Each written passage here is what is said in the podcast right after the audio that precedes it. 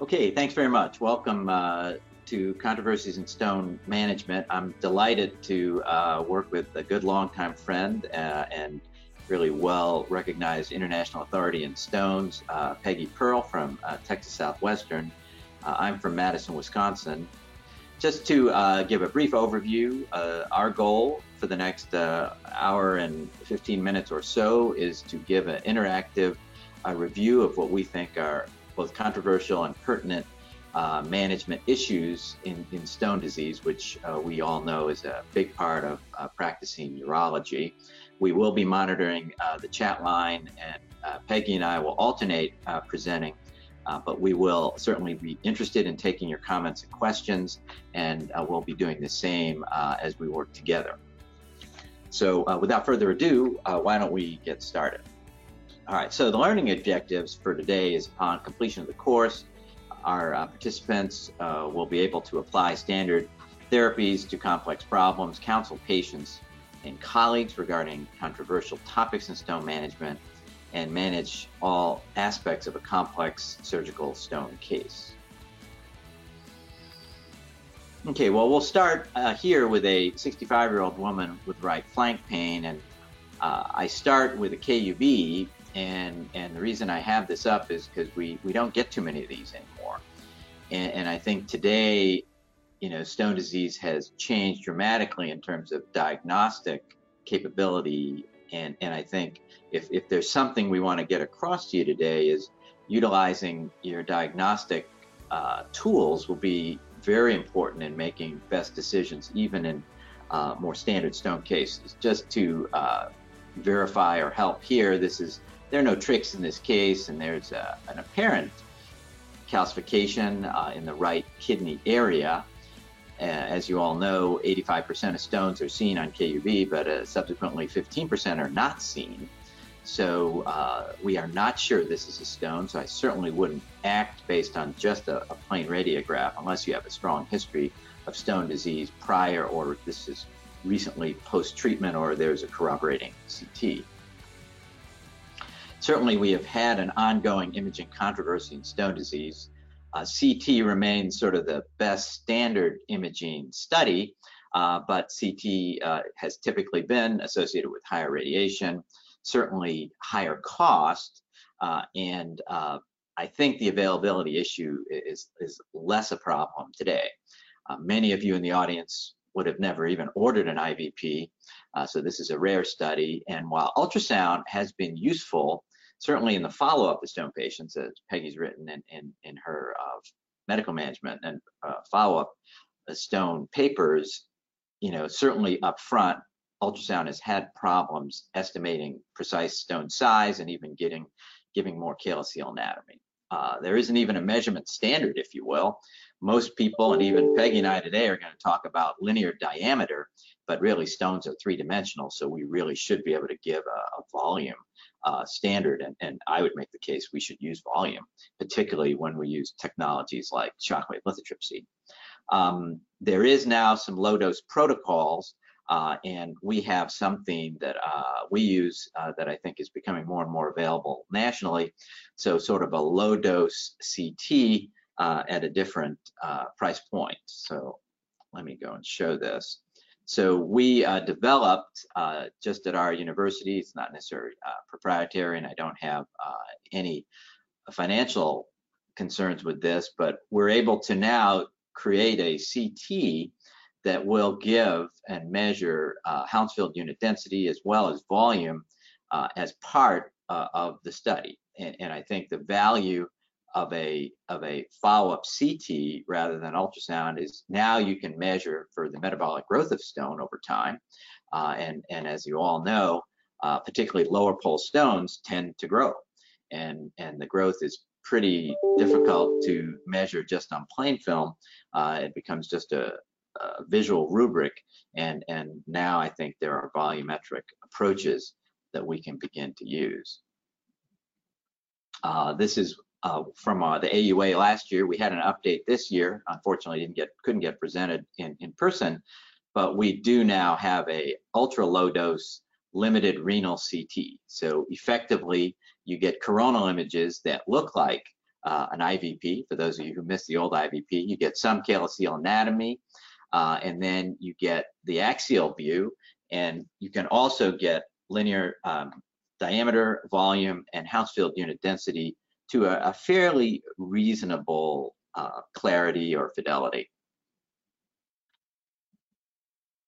And the biggest thing we did, at least for the moment, is we were able to get the fee to around, you know, what it is for ultrasound at our institution. Now, certainly these numbers will vary, but I think many of you uh, will probably use as a standard renal ultrasound, which at our place is about $1,000.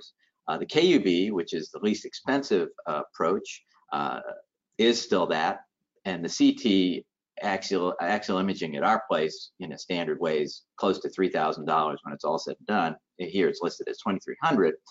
But the other nice piece here is that the limited renal CT only gives about the radiation dose of, of a two-shot KUB. So it's ultra low dose and the fee is better. So I think we can begin to use better imaging tools to follow our patients. And this is a representative image from this patient.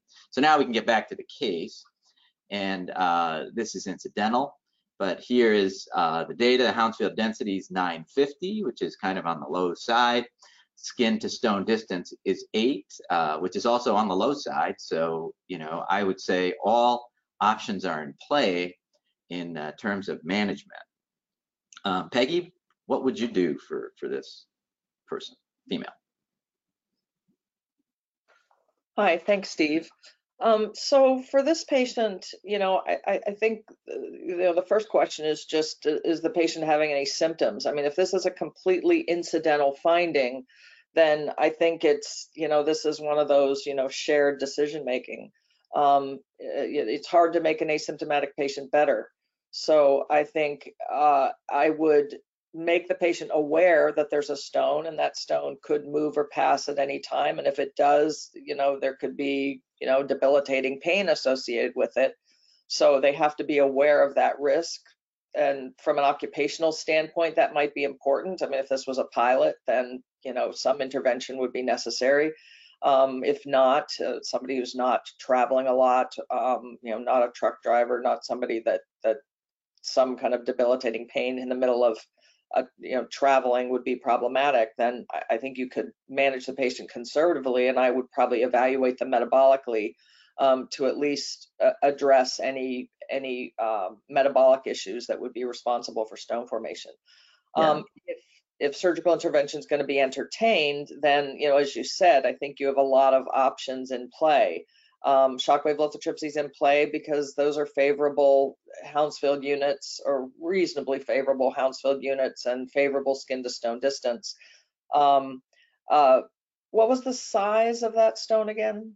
That was about 0.9, something like 0. this. And she, so, she presented with pain. You know, most people don't come to me unless they have pain. You probably remember that. Right. So, so with pain, you know, again, it's, you know, uh, you have to discuss whether it's the pain's truly due to the stone or not.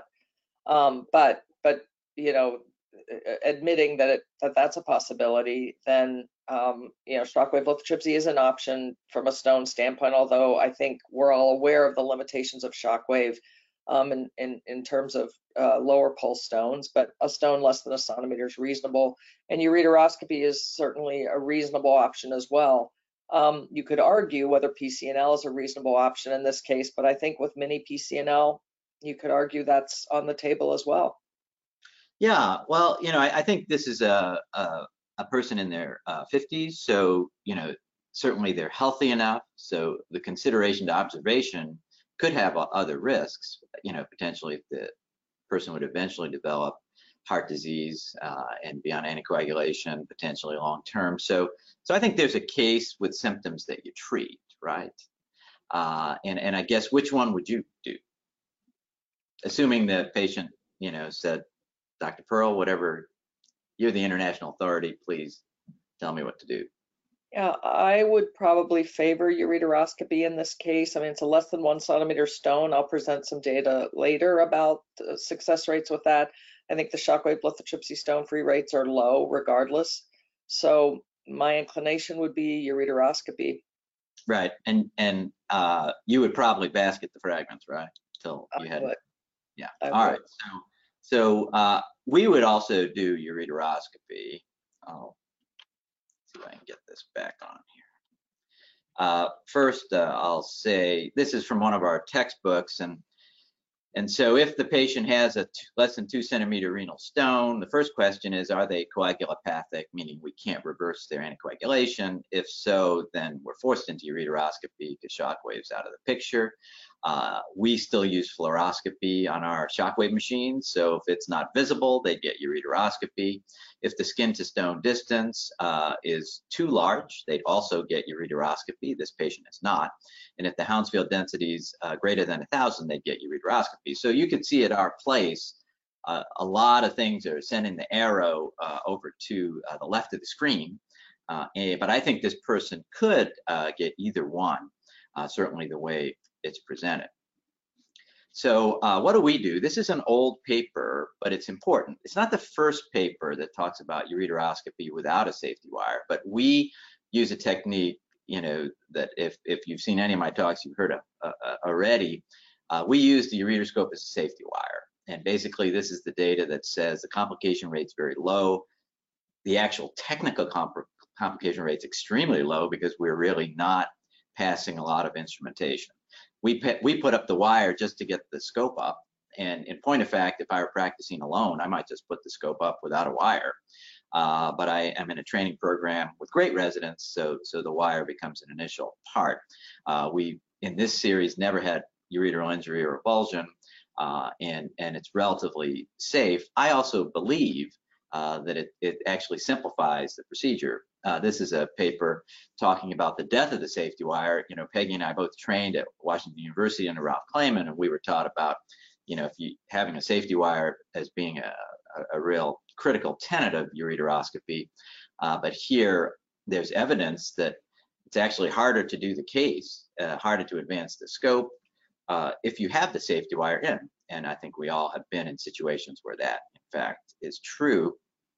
And there are actually a couple studies that compared uh, using the wire or not, and, and actually found improved stone free rate and and uh, lower complication rate. Uh, although certainly, uh, again, these are are limited trials. So so I think it's an option to use the ureteroscope as safety wire, particularly for a stone like this one, because you're working in the kidney.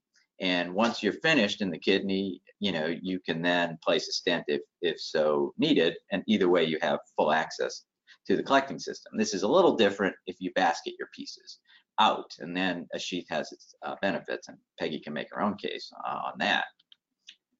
Steve, let me ask you a question. Yeah, yeah. What do you do for a, a stone for stone analysis?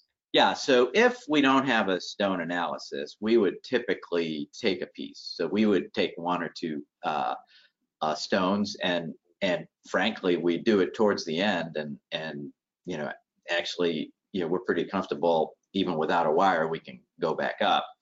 Uh, the other thing is there's actually several studies now that that show with pretty high confidence that you know visually you can identify stone. So I think stone analysis is not as critical as it used to be, uh, particularly uh, if there's no infection. So if the patient doesn't have infections and struvite is effectively eliminated, you know a yellow brown uh, stalactite appearing stone is probably calcium oxalate dihydrate, uh, potentially darker monohydrate, and so on. Uh, but we would typically get a piece of stone. It's a good point.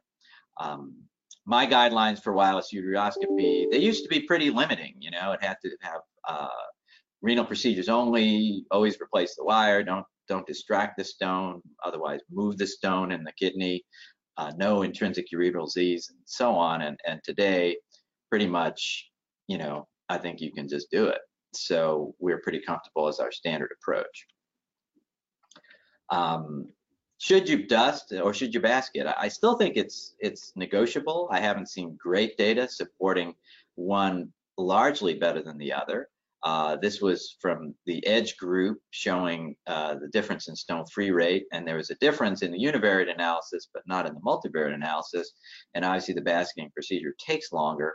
Um, I think it's dealer's choice, and, and I've waited uh, for a while just to see better data or to identify whether I needed to change my practice. So one of the things we eventually did was sort of reassess this and, and what is uh, stone free? What role do residual fragments really play? Uh, what do you do with concurrent stones? What about quality of life? But what one patient asked me, a very reasonable person, not that everyone is a reasonable, but a reasonable person asked me, you know, what are the chances, Dr. Nakada, that, that I'm going to need to have this again?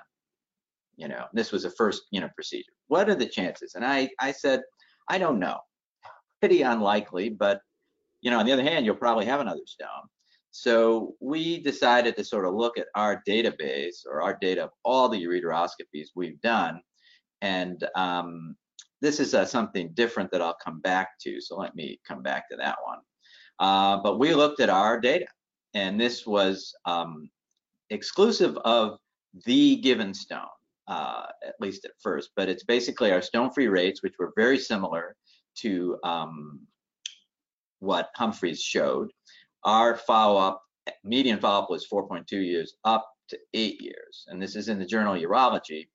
So basically what it shows is this is your risk of needing another procedure. Uh, and, and it didn't matter whether it was a different stone or a concurrent stone. It's just what are the chances that you need another procedure based on the residual fragment size that, that you have at the end of the procedure. So this is no stone, 1.2, 3, 3 to 4, and greater than 4. And you can see that obviously if you have a large stone, there's a pretty good chance you'll need another procedure in up to eight years. So this was our first look at this. And this is the global risk. So I could answer the question. It was like 28% chance that in some point uh, in eight years, they might have another stone procedure. So it's higher than I wanted to say, but it's it's what happened. And then eventually we started to look at the data more carefully. What are the risk factors for repeat surgery? And these were the common ones that came from Andy Rule's paper on uh, risk of recurrent stone disease from the Mayo Clinic, uh, Olmsted County. So diabetes, UTIs, uh, GI conditions, nephrolithiasis, bilateral stones, female less than 60. And basically, depending on the risk factors, we could begin to quantify really what your chances were for needing a repeat surgery in six or eight years. So this has become a counseling feature uh, for our patients um, before we go to ureteroscopy. Uh, if you were to consider shockwave, so back to the case, uh, I would really look at the volume on CT. And this is a paper that's older, but really shows that CT is a much better predictor of shockwave outcomes rather than straight up KUB. Uh, and again, uh, as we discussed, Hounsfield density and skin to stone distance uh, is useful. So I'm hoping everyone in the audience, before they do shockwave, certainly look at those parameters. In particular, I think skin to stone distance is important because if you have someone who is too large or, or shaped incorrectly, if you will, for the lithotripter, you know, you're just going to do a procedure that is not successful. On the other hand, uh, very thin people can do well uh, particularly with smaller volume stone. And, and this was our first paper to show this. Uh, but let me go back a little here. Sorry, apologize to the audience. Um,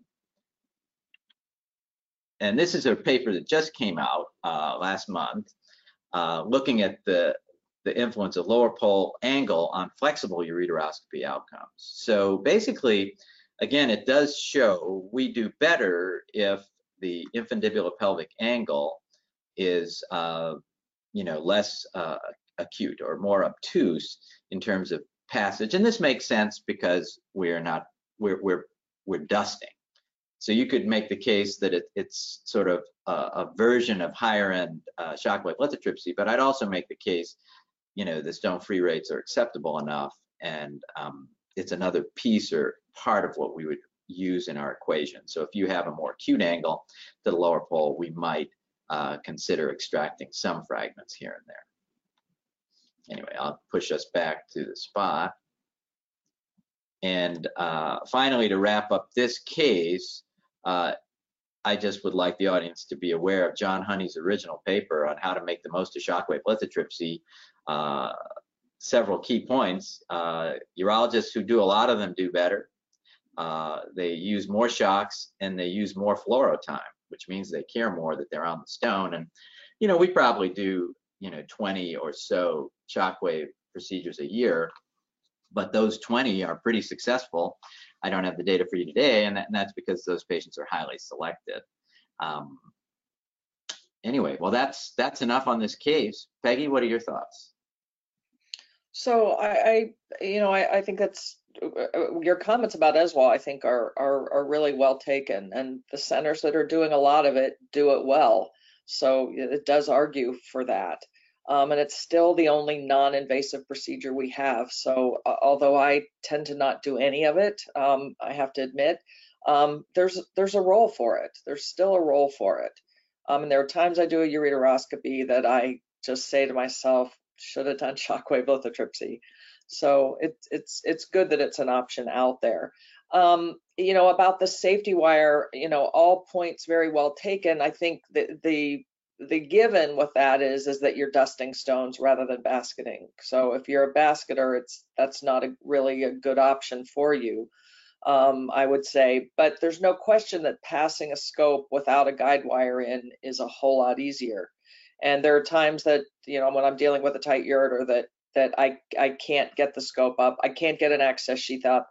I it, I might get an access sheath up without a safety wire, in which case, like you, I'm using the access sheath as my safety wire. If I'm working in the kidney, I would not do that in the ureter. Um, but if I was in the kidney and I can get the access sheath into the kidney, then I would work that way. Um, uh, but but sometimes eh, you know even as a as a basketer, um, if I if I can't get it can only get the scope up without a safety wire, then I dust. So I, I end up kind of in the same place. Yeah, what do you think about the new lasers? I mean, we we changed our approach dramatically when you know we got better lasers. You know, variable pulse lasers you know, have been out now for six or seven years. Uh, obviously now, you know, there are uh, high power holmium lasers. Uh, there's the more recent thulium laser, uh, and, and, they are very good in the dusting mode, uh, regardless of, of whether you have thulium or holmium, having used both. And, I think that's a huge advantage. And, and uh, again, I, I think that changes the way I view it. The safety of the operation is very high, and the dust is very fine. I'm, what you, what what concerns you about that, or how do you? Because because you really, if you're basketing, right, you can just break up the stones and pull the pieces out. Right. So you know, I mean, as a die-hard basketer, uh, you know, I've I've still been fairly, I'd say, dubious about dusting because I'm still concerned that what we're calling dust isn't dust. It's we're still leaving behind fragments. And the reason I became a basketer is because as diligently and meticulously as I would, you know, so-called dust, patients would come back to the office with a pile of fragments in the lower pole, even when I had displaced the stone into the upper pole.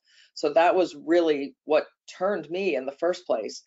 Um, I'm most optimistic about thulium, less so about holmium, because I think with thulium, there's the possibility to truly dust. And when I think of dust, I'm thinking of something that's really an emulsion.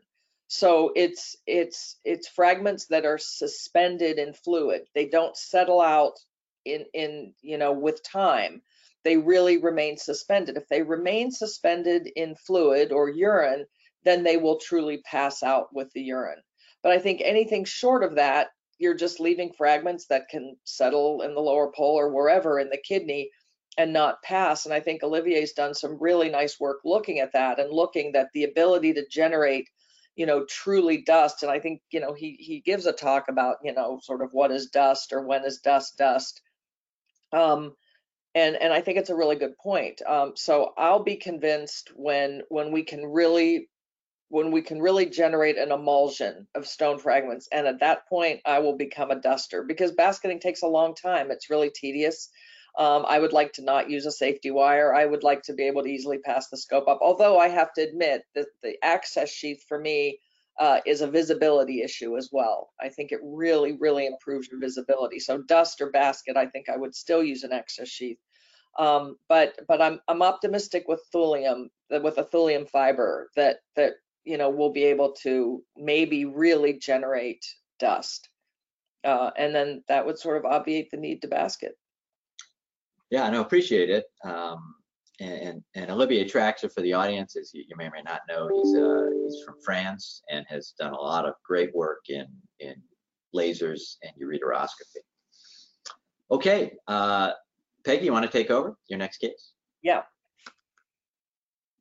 So, and I just want to thank Steve Nakada um, for inviting me to be part of his course again. I always learn from him.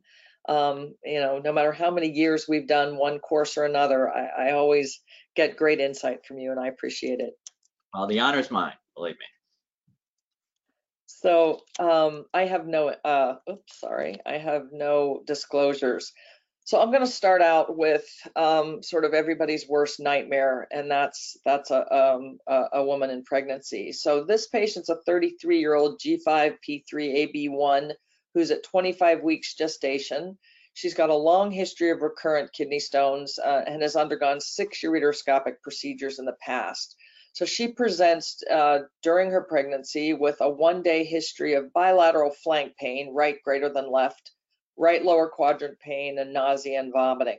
She's afebrile, afebrile on presentation. Her white count's mildly elevated at 15,000. She's got a normal creatinine. Her urinalysis is remarkable for 10 to 20 red blood cells, just a few white blood cells. It's nitrate negative and leukocyte esterase negative. So as is typically the case, a renal ultrasound is obtained, um, and that's usually the point at which we come in. So in this case, um, this patient was shown to have mild right hydronephrosis um, with a normal left kidney. So I think you probably all recognize that, you know, mild right hydronephrosis is not real helpful because this woman's at 25 weeks gestation and you can have physiologic hydronephrosis of pregnancy primarily on the right side.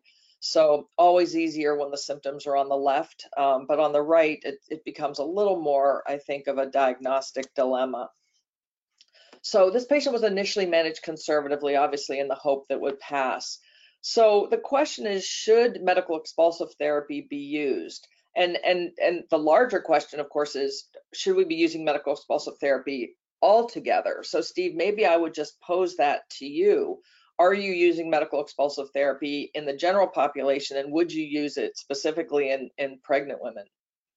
Yeah, well, I think it's a it's a topic we we in in the stone world have talked about extensively, and a lot has been written. So certainly, you know, if you put all the data together, a subtle case can be made if you have a moderate size, meaning four or five millimeter distal stone. You know, there is a putative benefit to being on medical expulsive therapy. So pretty much in the in the standard population, if you have a, a, a larger distal stone, uh, I will recommend routinely medical expulsive therapy and actually alter how I manage the patient. Otherwise, anywhere else in the ureter, you know, I, I would not use it. If someone's on it, I wouldn't tell them to take it off, but I certainly wouldn't hold the boat, you know, with medical expulsive therapy if someone has a, a, a three millimeter, you know, proximal stone or start one or, or, or so on. So, so it's selective uh, and I think we use it less than we used to, but still, you know, the ER physicians have a lot of the power here and they will start it uh, in some, in, in many cases. And, and if you take it, certainly I don't put you on it for much more than a couple of weeks. I think in pregnant women, certainly, you know, there is rationale and, and you know, I think things are a little more complicated in this case. So I think if, if there's even the slightest chance, I certainly would would take it. So uh, I would be comfortable uh, using medical expulsive therapy in a case uh, of this nature. You know, I'll for for uh, transparency, we don't do uh, OB at the University Hospital here at Wisconsin. We use a separate hospital for it. So I don't see pregnant women except when they have staghorn stones or something, you know, much more complicated. Uh, so, you know, I'm not put in this position too often, but I certainly would.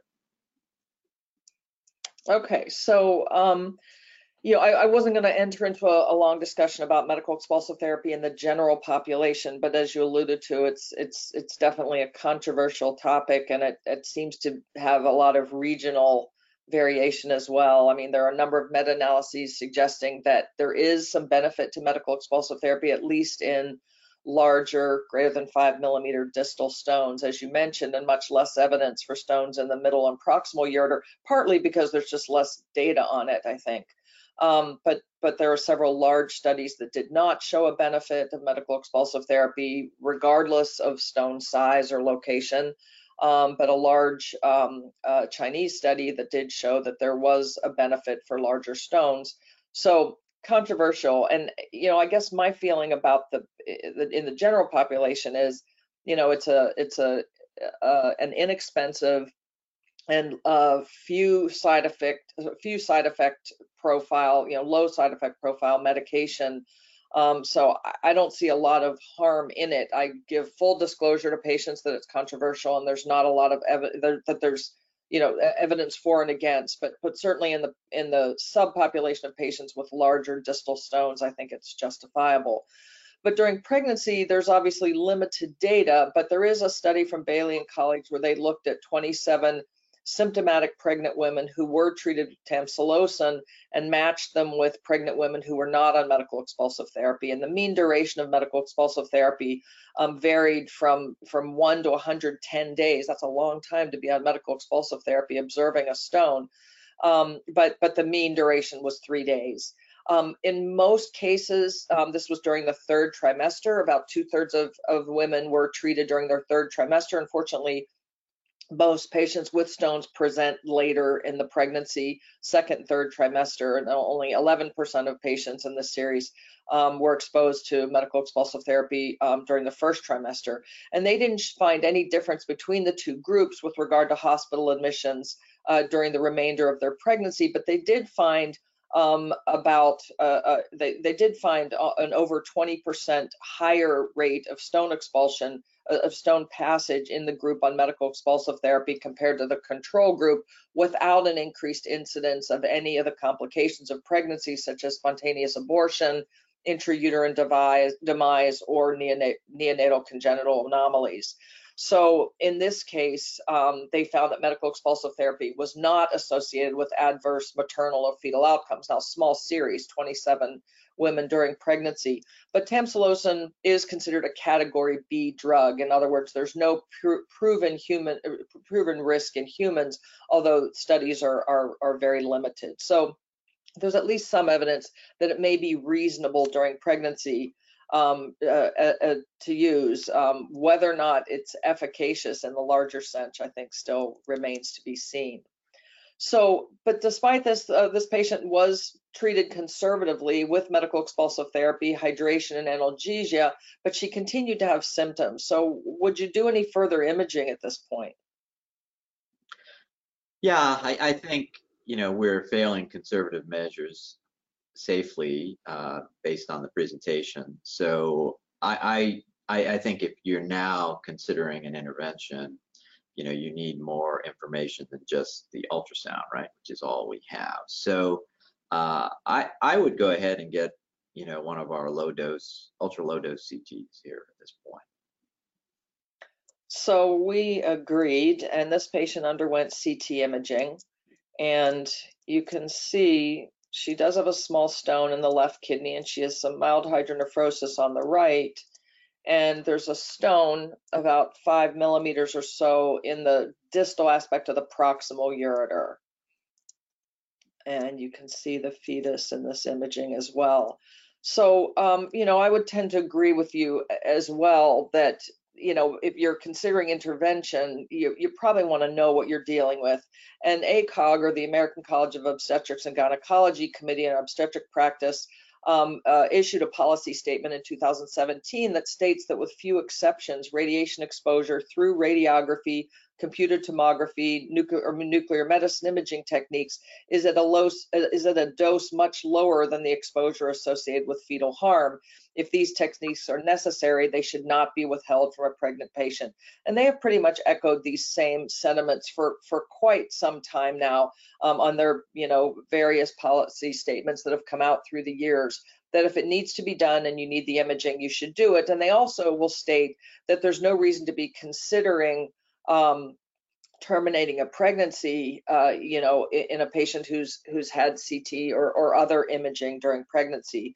So they they really, um, are, although I think nobody's cavalier about it, they're I think they're making it clear that you need to do what you need to do to get the diagnostic accuracy um, that you need.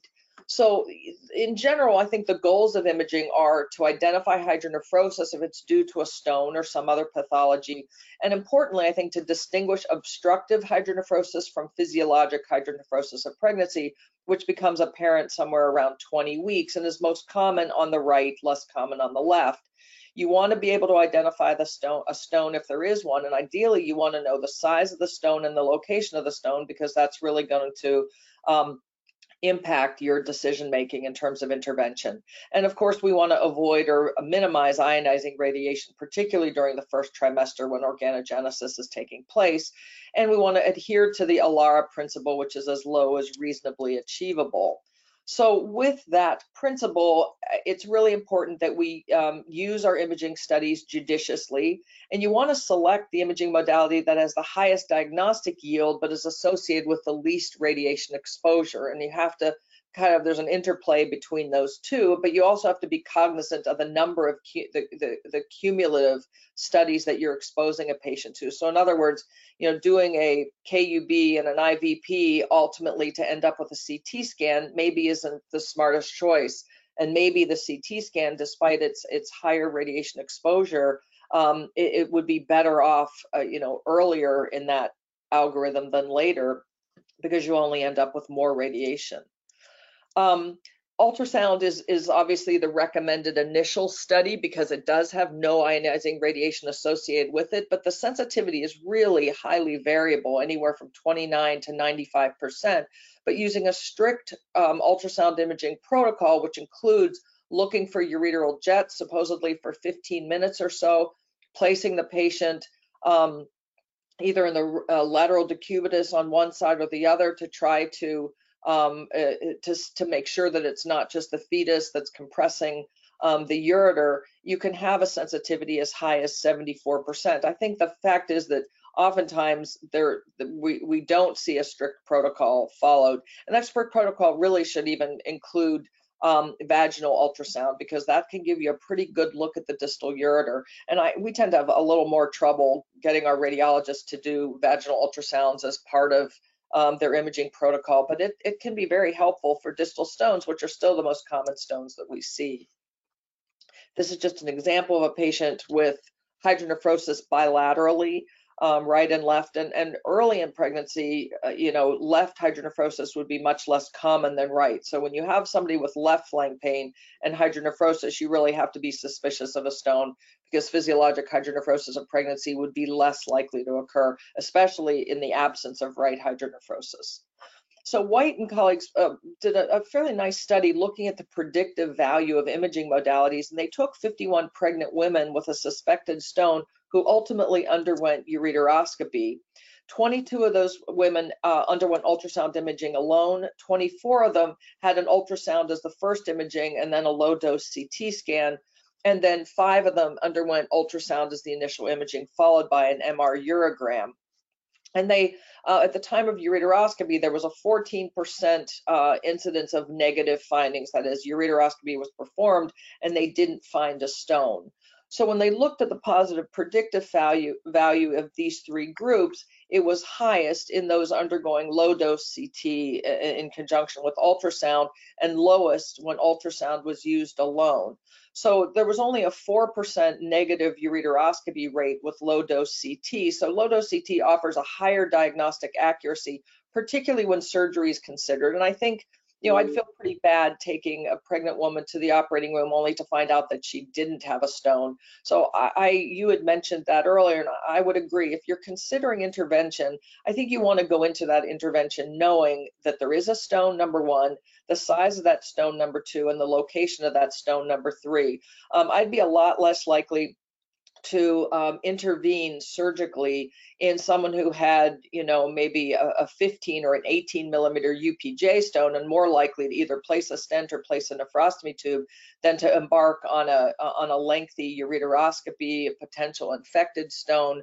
Um, so I kind of want to know that going into it, and that's just not information you're always going to get from an ultrasound.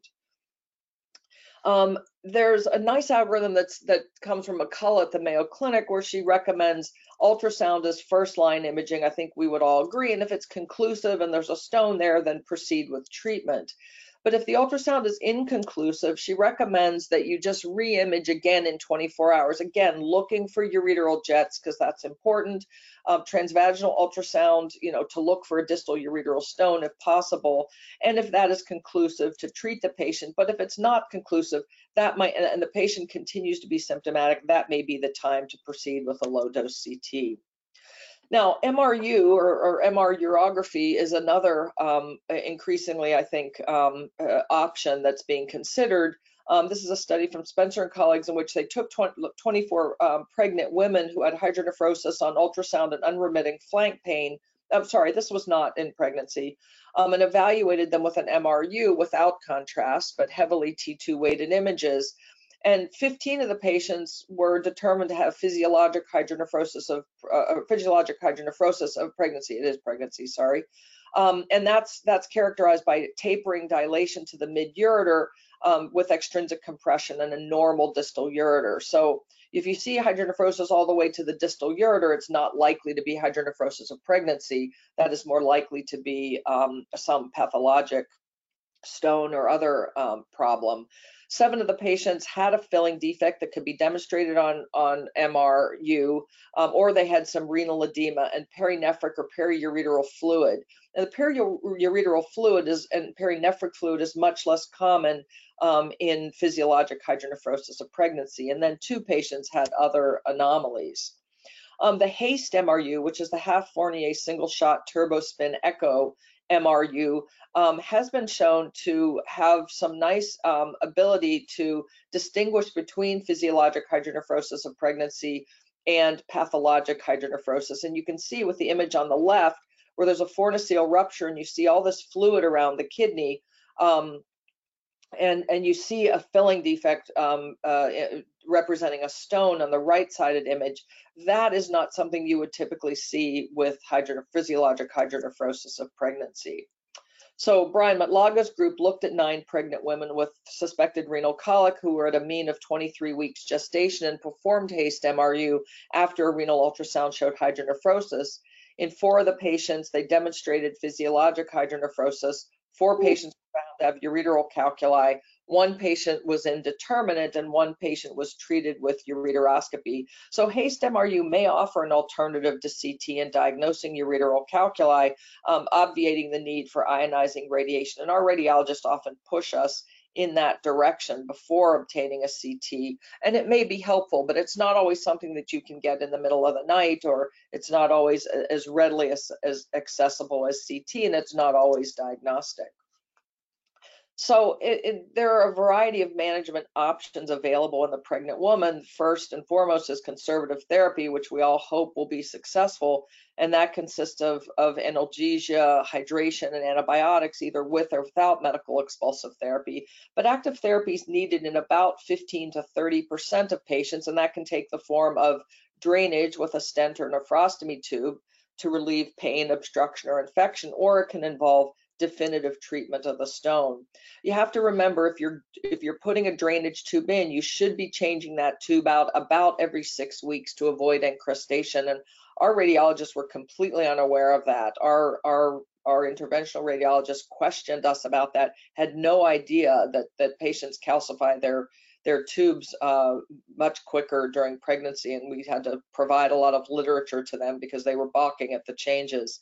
Um, so but but that's that's not a, a, you know a simple thing for patients have to go undergo some kind of an anesthetic every six weeks during pregnancy. Um, so definitive treatment of the stone is certainly an option. And brian matlaga's um, you know really classic paper with joe semins that was a systematic review of the literature on 108 reported cases of ureteroscopy in pregnancy in which uh, they compared uh, that group of patients to non-pregnant women taken from the EAU AUA ureteral stones guidelines and found that there was no difference in the overall complication rate between the two groups, whether it's in pregnant women or the general population, and no significant differences in the rates of ureteral injury or UTI between the two groups. So this really showed that ureteroscopy can be performed safely during pregnancy.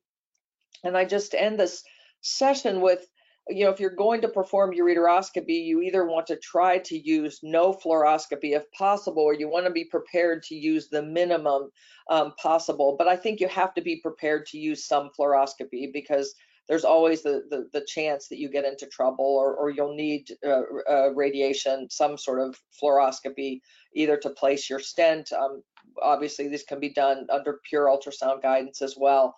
But typically, um, I, we try to shield the fetus, and we do that by taking a lead apron, usually just a, a lead skirt, and we place it diagonally underneath the patient. So if you're using a C-arm, C-arm fluoroscopy, um, then the X-ray source is below the patient. So you want the lead apron to be under the patient. If you're on a, um, a, a radiology type um, uh, uh, floor equipment where the uh, x-ray source is above, then you would have to place the lead apron um, on top of the patient. But so if we're in the operating room, we place a lead apron diagonally underneath the patient, only exposing the ipsilateral kidney, because all we really care about is, are we getting our guide wire into the kidney and or do we have a coil on the stent? We always use a low dose mode and a pulsed fluoroscopy, so we can really, really dramatically reduce the amount of radiation exposure to usually just one second or so. Um, pulse fluoroscopy can be as low as um, four, four pulses per second which is hard to watch that live because it's very slow, but it's very minimal radiation exposure. And then we collimate so that we're exposing only the kidney. So we try to really minimize it. And then we start with a semi-rigid ureteroscope. We may or may not place a wire under direct vision, but we'll usually look up with a semi-rigid ureteroscope. It can help dilate the intramural ureter. You can pass a guide wire past the stone under direct vision. And we would pass a flexible ureteroscope over a wire, but under vision. So you can watch it with a digital ureteroscope, that's easy. Um, with an analog, it's easy as well. And we use holmium YAG fragmentation, uh, laser fragmentation, because it has very minimal depth of penetration. And we do place a stent in most cases. And this is just an example of a fluoroscopic view from a case. You can see the lead apron here. It's diagonal. I'm exposing only the left kidney. The guide wire's in place. And we collimate the image so you can see that we've coned it down so that we're really only looking at a very limited image. All we really want um, to see is the kidney itself. So Steve, I think that's it. I don't know if you have any comments about treating stones during pregnancy. I know you said you don't see a lot of that because it's not at your hospital. Our county hospital um, does something like 15,000 deliveries a year, so we see a lot there, and obviously fewer in our in our private hospital. But still, I've had a run of them for some reason during this whole COVID situation. Um, I've seen four or five alone and treated two. Any comments? Yeah, well, thank you for a really thorough, great presentation. I'm looking to see if there are audience questions. Uh, I don't see any at the moment. Uh, what I would say, you know, first off, is, is, I think the the traditional or historic approach, you know, that you place a nephrostomy and wait for delivery, you know, is just inadequate in 2020. I think uh, it makes a lot of sense to use imaging, and while you know, I'm impressed with some of the early or some of the MRU data. I mean, still, frankly, you know, your low dose CT gets you pretty quickly to where you you're in a safe position to operate. And then, as as we know, the operation is relatively safe, particularly for ureteral stones, utilizing you know standard equipment. So most people have a holmium laser and, and access to low dose CT.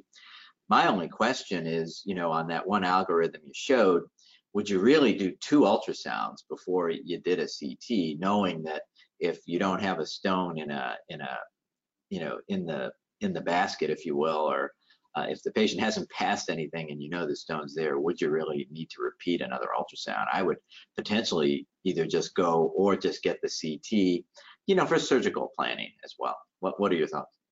No, I, I would agree with you. I mean, maybe that would be um, relevant in someone who wasn't having symptoms anymore, um, which, you know, as we all know, doesn't mean a stone has passed.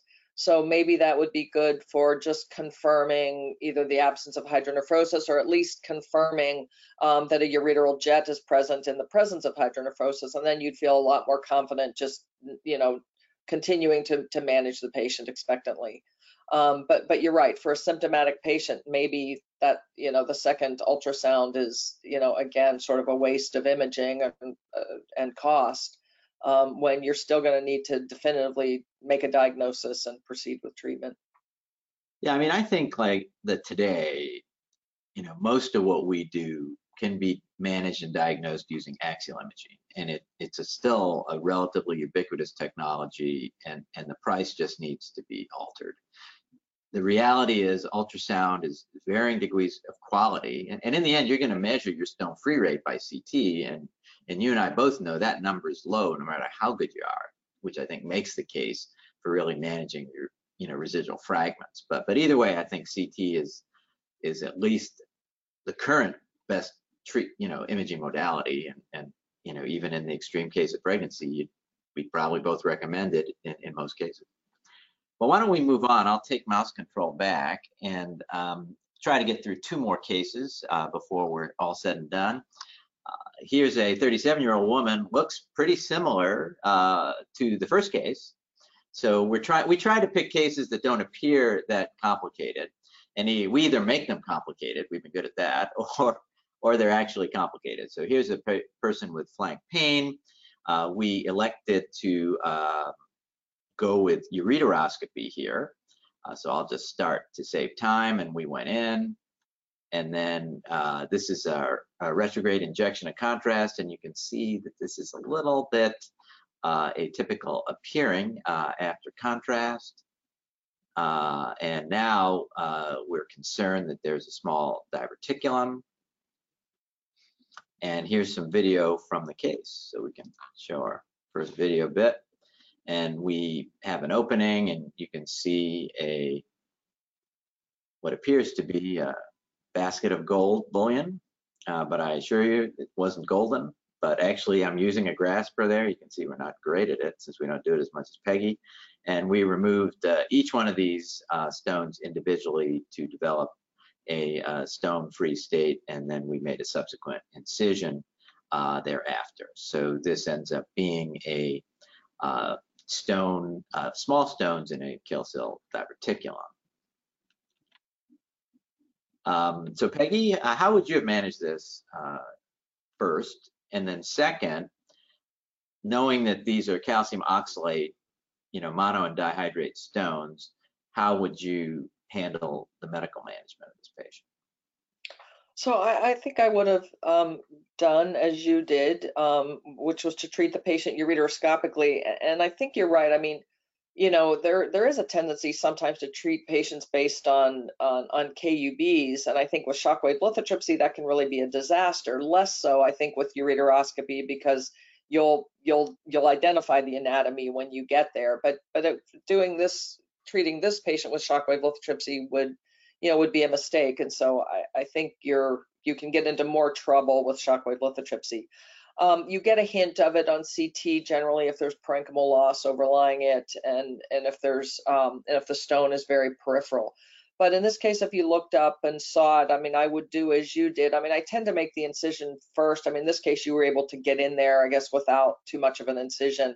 And maybe with a big enough incision, the you know, you could get these things to just sort of irrigate out of there. But I'm impressed that you pulled all these little tiny little beads out of there ureteroscopically. That's pretty good. Um, uh, but we do the same. I, I don't make an attempt to fulgurate the diverticular wall in a case like this. Um, I, I, do it percutaneously, but I, I don't do it ureteroscopically. I think that's so tedious to take a laser or a two French Bugbee electrode to try to fulgurate the wall. So I generally will just incise the diverticulum, um, shallow radial incisions, multiple, and sometimes I'll put a, a, balloon up, I'll put a wire into the diverticulum and then put a balloon up over it and dilate it to try to make that opening, you know, circumferentially larger. Um, and then if I can, if the diverticulum is large enough, I try to place the stent into it with the proximal coil. Sometimes that's not possible. Um, it can be tricky to get the proximal coil in there, but if it's big enough, you can, and maybe that helps um, uh, the likelihood that the, the infundibular neck will stay open. Um, but I, uh, otherwise, I, I totally would uh, agree with your technique. And in terms of um, management, yeah, yeah what management. Young so person, think, 37, so. Yeah, so I think that's a little bit controversial. I mean, there are definitely, there's definitely some data suggesting that patients who have diverticular stones, you know, also have the same sort of spectrum and, and severity of metabolic abnormalities as those with Calyceal stones. Um, but there was also some data from, I think it was Brian Matlaga and Jim Lingeman, that that determined that that there is some element of stasis looking at the actual urine from in the diverticulum and showing that it is um, that it's supersaturated. Uh, and that uh, so that maybe maybe stasis really is a component of it. And in that case then metabolic evaluation may not be useful. Um, i think just as a general rule of thumb my feeling is if they have isolated diverticular stones and don't don't have any history of or current evidence of stones anywhere else in the collecting system, I generally don't evaluate them metabolically. But if they have stones elsewhere, and many many patients do, then I would I would uh, subject them to metabolic evaluation. Yeah, I mean I'm with you on that. We tend not to to initially up front go for a metabolic evaluation unless there's compelling family history. Uh, really, otherwise you know, the stasis argument made both by Jim, but better by Steve Streem, uh, the late Steve Streem on that topic uh, supports, you know, either, either approach. Well, let's let's up the ante and make it a little more complicated. So uh, this is now a 60-year-old man with renal cystic disease and uh, right uh, sided pain, and here's the urography so this is a uh, obviously multiple cysts coronal image from a non-contrast CT, and you can see there are stones uh, right here. Uh, and uh, you can see that these have, uh, these appear to be multiple small uh, fragments. And here is a sagittal image showing really how tight it is. So we elected to, to give it a go ureteroscopically. So here's our intraoperative fluoro, and you can see the fragments here. Uh, this is what the collecting system looks like uh, in light of the surrounding uh, cysts. We were able to actually get a wire across a very tight uh, infundibular narrowed space, uh, but really could not dilate across this uh, with a balloon or with incision fairly significant distance here. Uh, and we elected at this point not to do more ureteroscopically uh, with this case. And now knowing uh, that it's really not a good retrograde approach, what would you offer this man? So I tend to approach these patients um, as uh, you know, leave. I like to leave open my options you know, to approach it both ureteroscopically or percutaneously or both. So I generally treat these patients prone um, so that if I can't access it ureteroscopically, I can access it percutaneously. And in fact, sometimes even if I can access it ureteroscopically, I like to put a nephrostomy tube through it into the collecting system to leave that afterwards if I can't get a stent into the diverticulum. So I like having the ability to, to, to access it percutaneously. So in this case, then I might have proceeded with percutaneous access. You were able to get contrast into that diverticulum. Um, uh, so that that would probably be the way to go. Now, this case in particular would be difficult percutaneously because of all the cysts. And if, you know, typically we put a needle in and if you're doing it fluoroscopically and you are aspirating and trying to aspirate fluid and if you get into a cyst and aspirate cyst fluid um, uh, you're going to be misled that you're in the diverticulum. Furthermore if you then put contrast into that to confirm that you're in the diverticulum and you're in a cyst it's kind of game over because the opacified cyst will now obscure your view of anything and that that contrast doesn't go away in the cyst. It doesn't dissipate. So it, it's percutaneous approach would be a bit tricky in this um, for exactly that reason. The fact that you could pacify it is helpful and would make it easier to to approach it percutaneously. So I would I would probably proceed with after a ureteroscopic attempt to go percutaneously. And you're right, when you look at those images and you see that cluster of small stones, like first thought is this is a diverticulum. You just don't see that in the collecting system. That All those little stones have no reason to sit there. Yeah. So, um, so in review, first off, do they all need treatment? You know, if they're asymptomatic, certainly observation's an option. You know, the retrograde and percutaneous approach are both good options. You know, I'm willing to say the percutaneous approach is one of the harder percutaneous cases out there to get it right because you're in a small cavity. Uh, the, you know, robotics, I showed it to our robotics people and and while they felt this was doable, it, you know, it, it's a complicated case, no doubt. And I think the long-term outcomes on these really are better percutaneously than they are ureteroscopically, particularly when the stone's greater than a centimeter. And we discussed that I think medical management, at least today, when it comes to stones and calyceal diverticula, you know, that's dealer's choice. So, so either way, you know, I think the retrograde approach, it's nice when it works, but uh, once it gets more complicated, you know, the, the ante does go up substantively. Uh, do we have any questions about Kaesil tick before we move on to our uh, next case? I'm not, not seeing any questions. All right, well, I'll give you back mouse control and we can go on. Okay. So, sorry, so this this is a 44-year-old woman who has a long history of recurrent stones. She underwent a recent MRI for back pain and that demonstrated left hydronephrosis. She's undergone multiple courses of shockwave lithotripsy and ureteroscopy in the past, the last of which was in 2008. Currently, she has a normal creatinine and a negative urine culture, so a CT scan was obtained. And as you can see, she's got hydronephrosis on the left. She's got some thin parenchyma. And we're continuing to see what the source of the hydronephrosis is. There's a small stone in the right kidney. There's no hydronephrosis on the right. You have some stones that look like they're layering out in the lower pole of the kidney. You wonder if that isn't a remnant from shockwave lithotripsy past. And she's got, um, at the level of sort of the distal aspect of the proximal ureter, she's got this stone.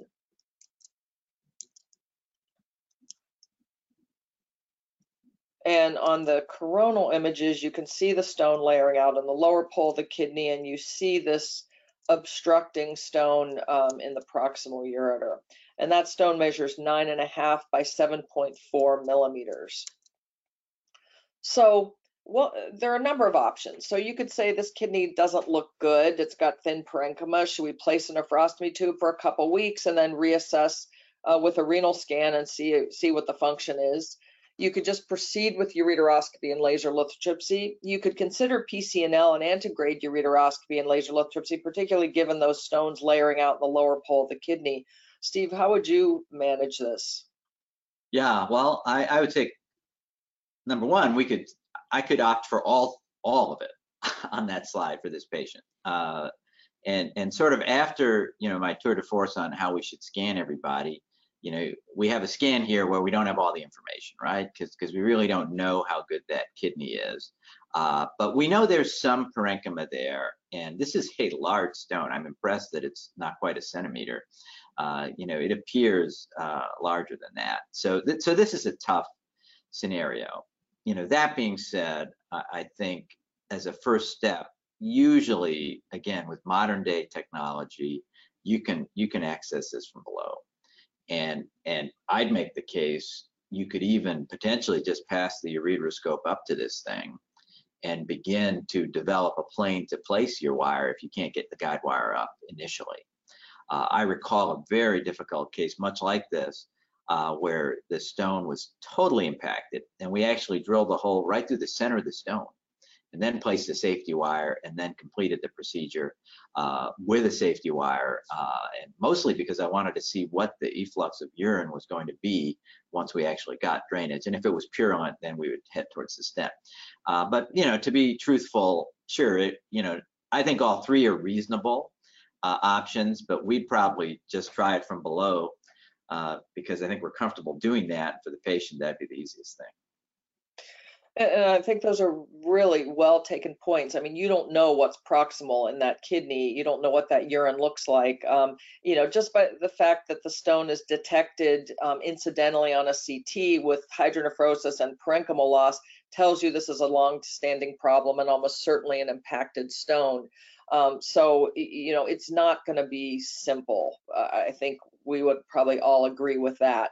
But, but, but I would agree with you. I think ureteroscopy is probably a reasonable way to go. If the kidney doesn't function and you're looking at, at taking the kidney out, then you're going to have to take that ureter down to that stone. So that becomes not, you know, the easiest thing in the world too. So you could argue give give the patient a chance and and proceed with ureteroscopy. So we did that. We elected to undergo ureter to treat it ureteroscopically, and at the time of the procedure, as you predicted, the guide wire wasn't able to be passed. You can see on the image on the left, the guide wire is coiled underneath it, and we tried all kinds of um, uh, you know ways of, of of manipulating a guide wire past the stone, including you know angled hydrophilic wires. Um, uh, in order to try to to get something past it. So using an angled glide wire with a straight angiographic catheter would be our first choice. I would start with that because I know this isn't a standard guide wire isn't going to pass this stone.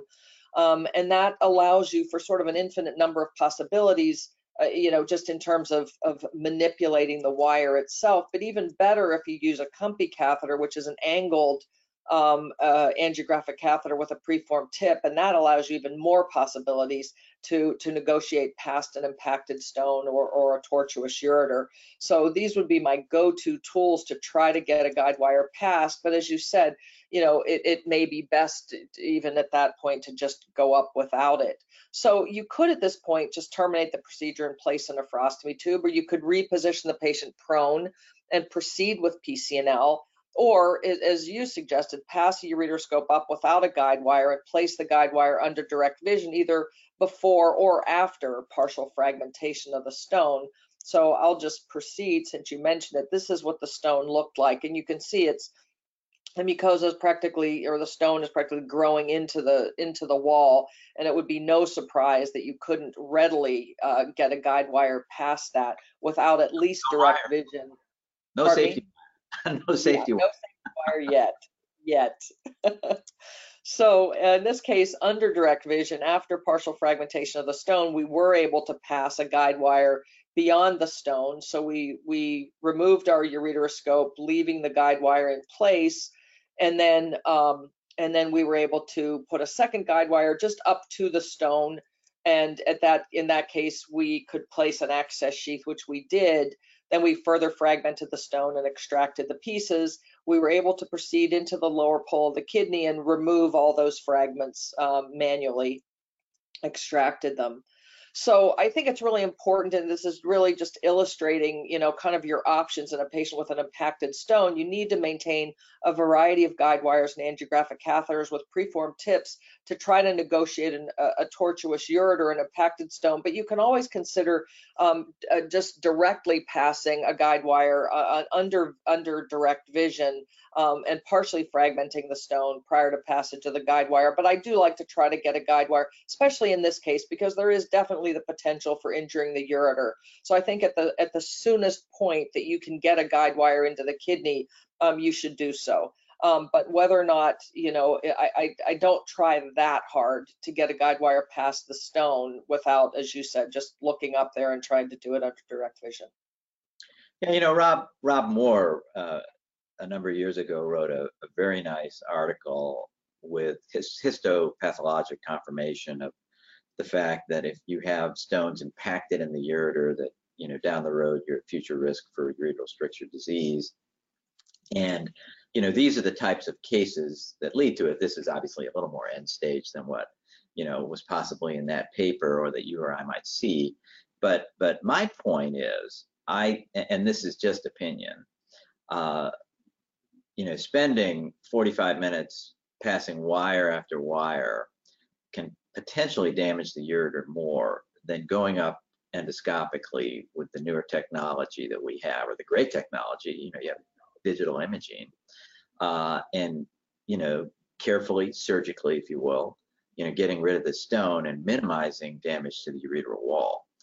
Uh, I think one of the concerns I have, and, and you you have this every you, you see these patients probably five, six times a year where someone has, you know, damaged their ureter irreparably from a difficult procedure. And, you know, now they, you know, the ureteral reconstruction, if you will, is a significant uh, procedure so that a little less might be more. I don't know what your thoughts are on that, but. Um, yeah, no, I, I mean, I, I agree with you completely. I mean, these are, you know, that they're, they have a high potential. I mean, even under the best of circumstances, the, the ureteral stricture rate in these patients is high, um, reportedly as high as 25%. So they're under the best of circumstances, these patients, you know, can have a poor outcome. Um, Steve, I'm going to just stop because we have like two minutes left, but there are a couple questions that have been raised here, and maybe Sorry, we could just yeah. get to them. So yeah, one was yeah, do you try to limit your ureteroscopy to second trimester? This came from Tim Sang in California. Um, yes, I I personally do. I mean, I try to get patients out of that. That I mean, I have done first trimester ureteroscopy, but I prefer not to. If I do it during first trimester, I use absolutely zero fluoroscopy. I mean, I try to use zero under any circumstances, but um, I have done it only because I've had to. In fact, I just did one. Um, but uh, yes, I if I can get the patient out of the first trimester, I try to. Organogenesis is going to go up to about 15 weeks or so, I think. So I try to get past there if I can. Um, another one was um, patient 25 weeks pregnant with a distal ureteral stone. I did ureteroscopy with a stent. Do you agree? I mean, I personally do place a stent in those patients. I mean, the last thing I want is them to have pain you know, post-operatively after I've just taken them to the operating room, and I usually can get it out pretty quickly. Um, so I, I, I tend to do that. I guess I, you know, I, am sort of a stenter anyway. I'm not one who does a whole lot of stentless ureteroscopy. Steve, comment from you? Uh, generally, we use stents. I showed our own data. It's like 80%. The only thing I've moved towards is we use a dangler on almost everybody now, and we didn't before. And uh, I didn't because of basically fear of people pulling out the stent early accidentally. And then COVID-19 hit and we wanted to really minimize, you know, visits. So we've switched to strings and we've had a couple instances where people had pain because of early removal, but all in all, uh, it's a benefit. Do you use danglers? Routinely? Know, I really don't. Only if somebody asks, and and uh, because my own personal experience, I had one stent with a dangler, one without, and the dangler was really irritating. Um, I, I the cysto was nothing, and the dangler was irritating. It just pulls, so it's like irritates your bladder neck. So I I didn't like it. So I tend not to. But but but patients will. Some patients will ask because they know.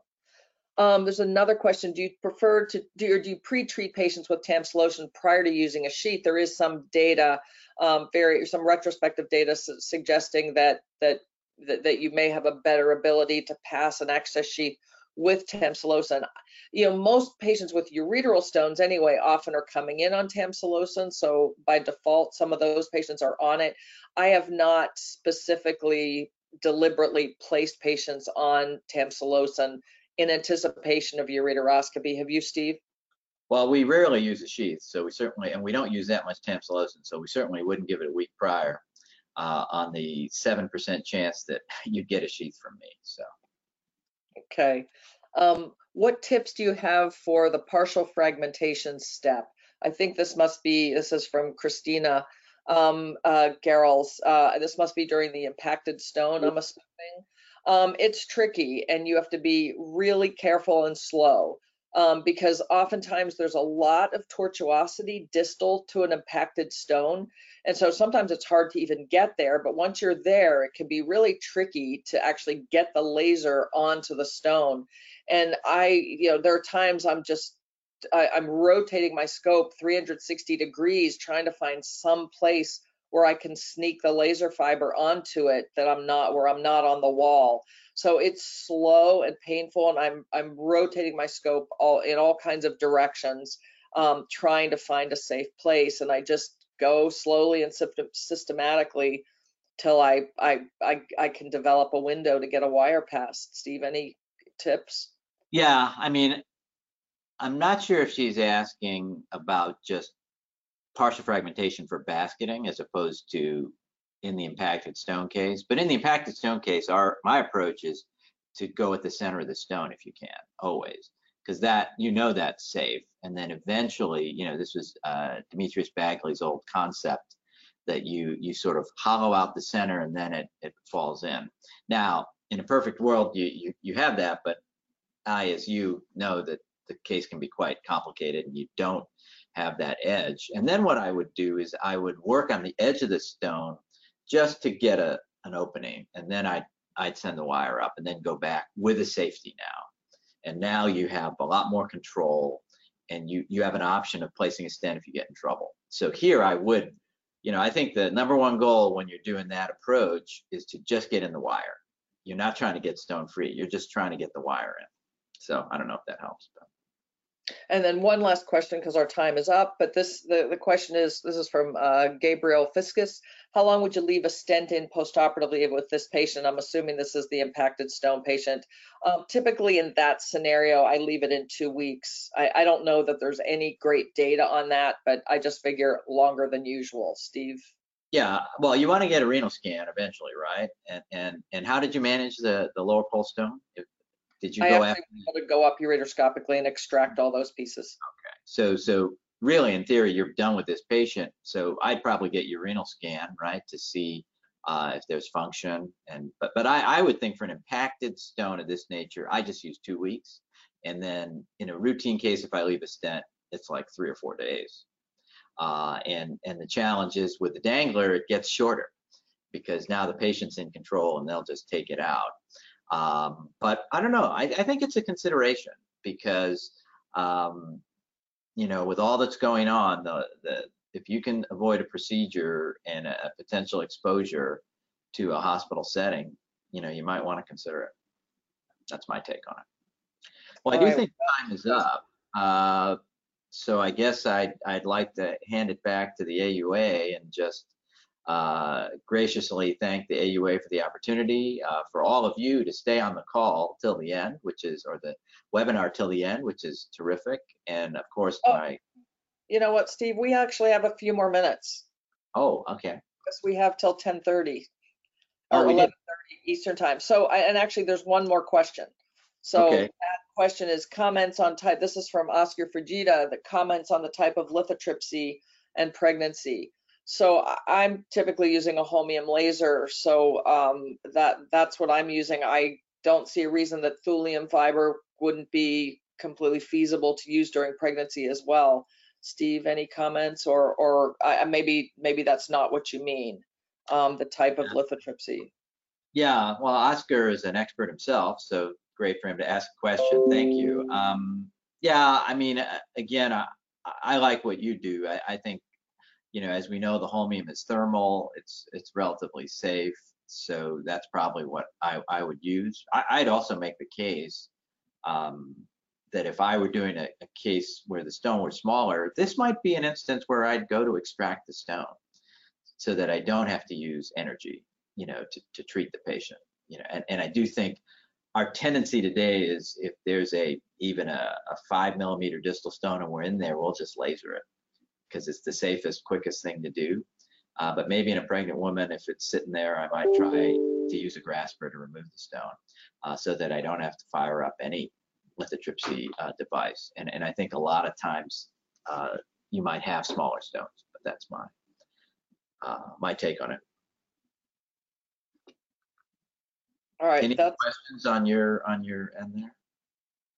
Uh, here, I, there's another question here. This is coming from Joshua um, uh, Sesek. This says, um, the preferred settings for dusting. I've frequently encountered stones that tend to fragment requiring basket extraction, even on lower and slower settings. So what do you, Steve, you, you're, We use 20 and 0.2 typically. Uh, you know, 20 and 0.2 for dusting, and I keep 0.8. So we have a device where we can keep like four settings. So we use 20 and 0.2, 0.8 and 8, and 10 and 1.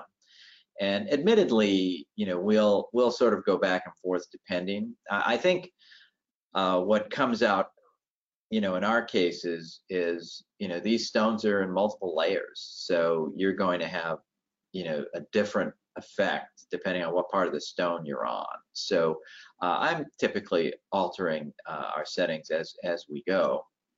Um, I have tried the thulium. I don't know if you have, Peggy. Have you tried it? I have. So what are your thoughts on that? I, I really liked it. I really liked it. I mean, it it fragments really efficiently, um, and, and you know we uh, we don't own it, and we had it for I don't know six or eight weeks, and I, I miss it a lot. Um, it, I thought it was very effective.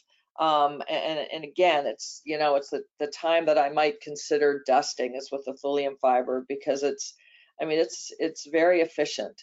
Um, and even with the harder stones, it tends to do better. In fact, there's a, uh, you know, I, I, I think that with that previous question about, um, you know, that there's some uh, stones that you encounter that just tend to fragment rather than dust. And I think that's true.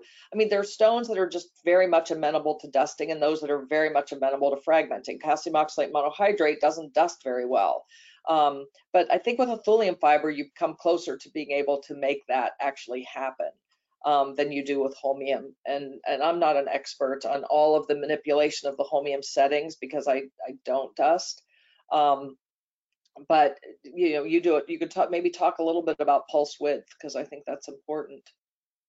Yeah, you know, we uh, I'll start with the thulium. We we trialed it, and um, I got you know there's a fair bit of fiber burn back as you probably experienced when you were doing it, uh, and I felt you know, and it's it sort of has a different look, right? It's almost like it's a little fire going on there as you're as you're breaking up the stones. It's, admittedly, it's something I'm not used to, and we did oh, maybe about 12 cases with it. And so, did I see a huge difference? No.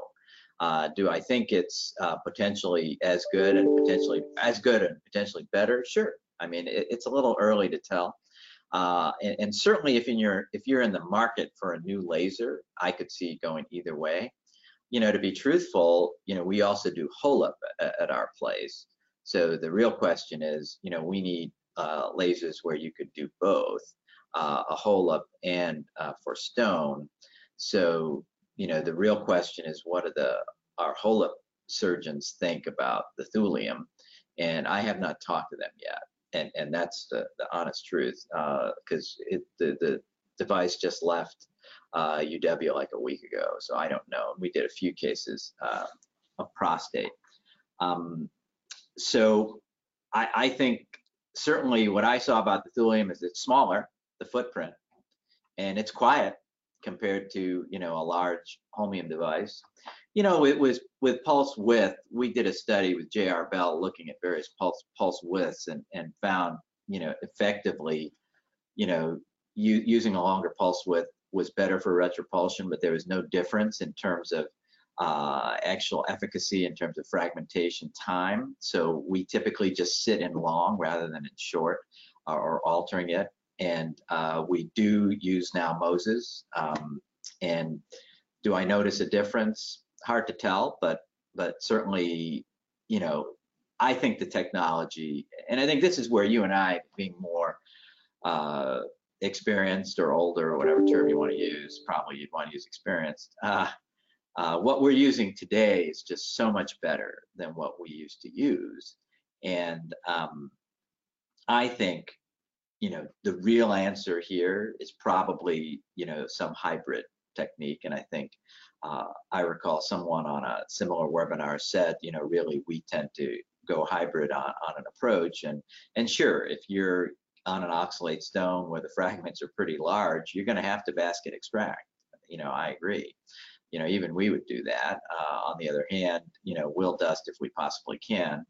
And I think being facile at both is, is probably, you know, in the end, important. And and in, in your case, Peggy, it's not being facile with both; it's more being comfortable with dusting. But but either way, I think the equation's the same. And and the short, the long answer, right? The ultimate answer, I think, for all of our patients is that stones are a chronic disease and what we really need to assess is the recurrence data.